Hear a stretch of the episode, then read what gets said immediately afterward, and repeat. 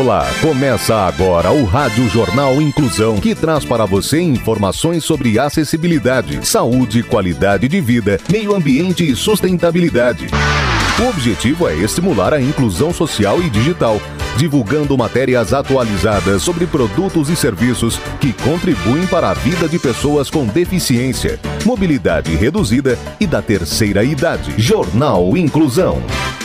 Olá, hoje é quarta-feira, dia 11 de maio de 2022. Eu sou Fernando Negrão Duarte e esse é o Rádio Jornal Inclusão. Hoje é Dia Internacional do Reggae. Participam dessa edição os repórteres Ana Catarina Veloso, Danilo Santana, Gabriela Brandão, Rafael Alves e Clara Toscano. Vamos para os destaques de hoje. Jornal. Jornal. Inclusão Brasil. Estudante leva bolo e canta parabéns para motorista de ônibus que a leva à faculdade todos os dias. Escolas da rede municipal de ensino orientam estudantes sobre a importância de se combater o trabalho infantil. Educação. Samsung abre inscrições para a nona edição do concurso que estimula alunos do ensino público a desenvolverem soluções para demandas locais. A repórter Gabriela Lago é quem nos conta essa história. O programa que tem coordenação geral realizada pelo SEMPEC estimula alunos e professores da rede pública de ensino a desenvolverem soluções para demandas demandas locais usando a abordagem STEM sigla em inglês para Ciências, Tecnologia, Engenharia e Matemática. No Brasil, desde 2014, o Solve for Tomorrow é uma iniciativa global da área de cidadania corporativa da Samsung. Em 2021, mesmo com distanciamento social, o programa atraiu 2.130 estudantes, 2.374 professores e 461 escolas públicas de todo o país, tendo educação, infraestrutura urbana ou rural e saúde como temas mais explorados. Para o Solve for Tomorrow, podem ser inscritos grupos de 3 a 5 estudantes, com um professor orientador, que esteja lecionando para os alunos da equipe em disciplinas relacionadas às ciências da natureza ou da matemática e suas tecnologias. As inscrições devem ser realizadas pelo professor orientador através do site respostasparaamanhã.com.br ou pelo aplicativo do programa até o dia 30 de junho. Ana Karina Silva Pinto, diretora de marketing corporativo da Samsung Brasil, explica que o Solve for Tomorrow contribui para que os alunos do ensino público desenvolvam suas habilidades ao mesmo tempo que colaboram com o desenvolvimento da sociedade onde vivem, tudo por meio da abordagem STEM. E com esses objetivos em mente, as equipes são convidadas a desenvolver um protótipo como solução inteligente para resolver um problema ou demanda local, usando sua criatividade e o conhecimento adquirido em sala de aula. Empatia. Estudante leva bolo e canta parabéns para a motorista de ônibus que a leva à faculdade todos os dias. Quem conta a história é Danilo Santana. No final do mês passado, Alicia Carneiro e suas amigas decidiram fazer uma surpresa para o Flávio, motorista de ônibus que as leva para a faculdade praticamente todos os dias. Em um vídeo compartilhado no Instagram, a jovem, que cursa direito e é estagiária no Ministério Público do Ceará, em Sobral, mostrou o momento em que ela encontra o motorista varrendo o ônibus e se preparando para deixar o pátio. Alice e as amigas levaram um bolo todo decorado para Flávio, com o tema da sua profissão, com direito a um mini ônibus de brinquedo e placas de trânsito no topo. Ao perceber todo o carinho e atenção recebidas, ele desabafou. Aspas. Não merecia tudo isso não, mas obrigado a todas. Sigo tentando melhorar a cada dia. Desculpa alguma coisa, se eu fiz raiva em vocês em algum momento. Obrigado. Fecha aspas. Somos gratos por estar conosco nessa jornada. Nosso sucesso também é seu. Foi simples, mas foi com muito carinho. Flávio todos os dias nos leva e nos traz com muita responsabilidade e nunca nos tratou mal. Se alguém demora, ele espera. Se alguém precisa, ele ajuda. Flávio merece muito mais, comentou Alicia Lopes após a comemoração. Serviços. Sorocaba recebeu o nono Fórum de Filantropia Estratégica. Detalhes com Gabriela Brandão. O Parque Tecnológico de Sorocaba foi a sede do nono Fórum Interamericano de Filantropia Estratégica, o FIF, maior evento sobre gestão para o terceiro setor. A ação reuniu mais de 600 pessoas presencialmente. O conselheiro diretor da Rede Filantropia, realizadora do projeto, Roberto Ravagnani, explica que o fórum é referência no debate sobre o terceiro setor. É um evento importante. É, foi muito bom estar aqui com tanta gente e com tantos palestrantes. Nós tivemos mais de 140 palestrantes, palestrantes tanto internacionais quanto nacionais, falando desse tema que ainda precisa ser debatido bastante né, no Brasil.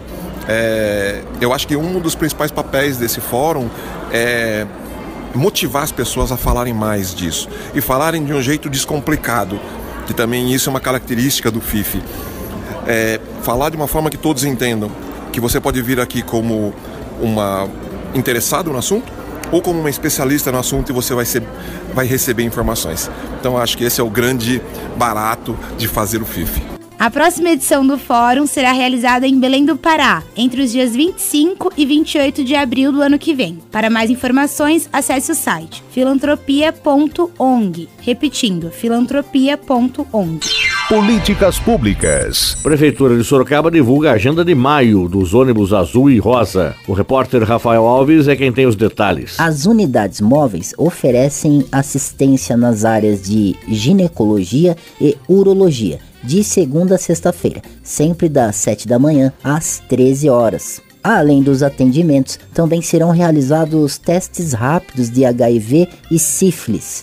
Nos dias 11, 12 e 13 de maio, as unidades realizarão os atendimentos na UBS Eden, situada na rua Salvador Leite Marques, no número 933. De 16 a 20 de maio, as unidades móveis da saúde do homem e da mulher vão atender na UBS Vanelville, localizada na rua Alexandre Caldini, no número 442 no Parque Ouro Fino. Na semana seguinte, entre os dias 23 e 27, ambas estarão em frente à UBS Vila Aro, situado na rua Aristides da Silva Lobo, no número 379. Já nos dias 30 e 31, os ônibus oferecerão os atendimentos no passo municipal. Para ser atendido, é necessário levar um documento de identidade, o cartão do Sistema Único de Saúde e o cartão da Unidade Básica de Saúde para encaminhamentos e agendamentos. Mais informações podem ser obtidas de segunda a sexta, das 8 da manhã às 5 da tarde, pelos telefones da Secretaria da Saúde, no número 3238 2430 e no número 3238 2332. Educação.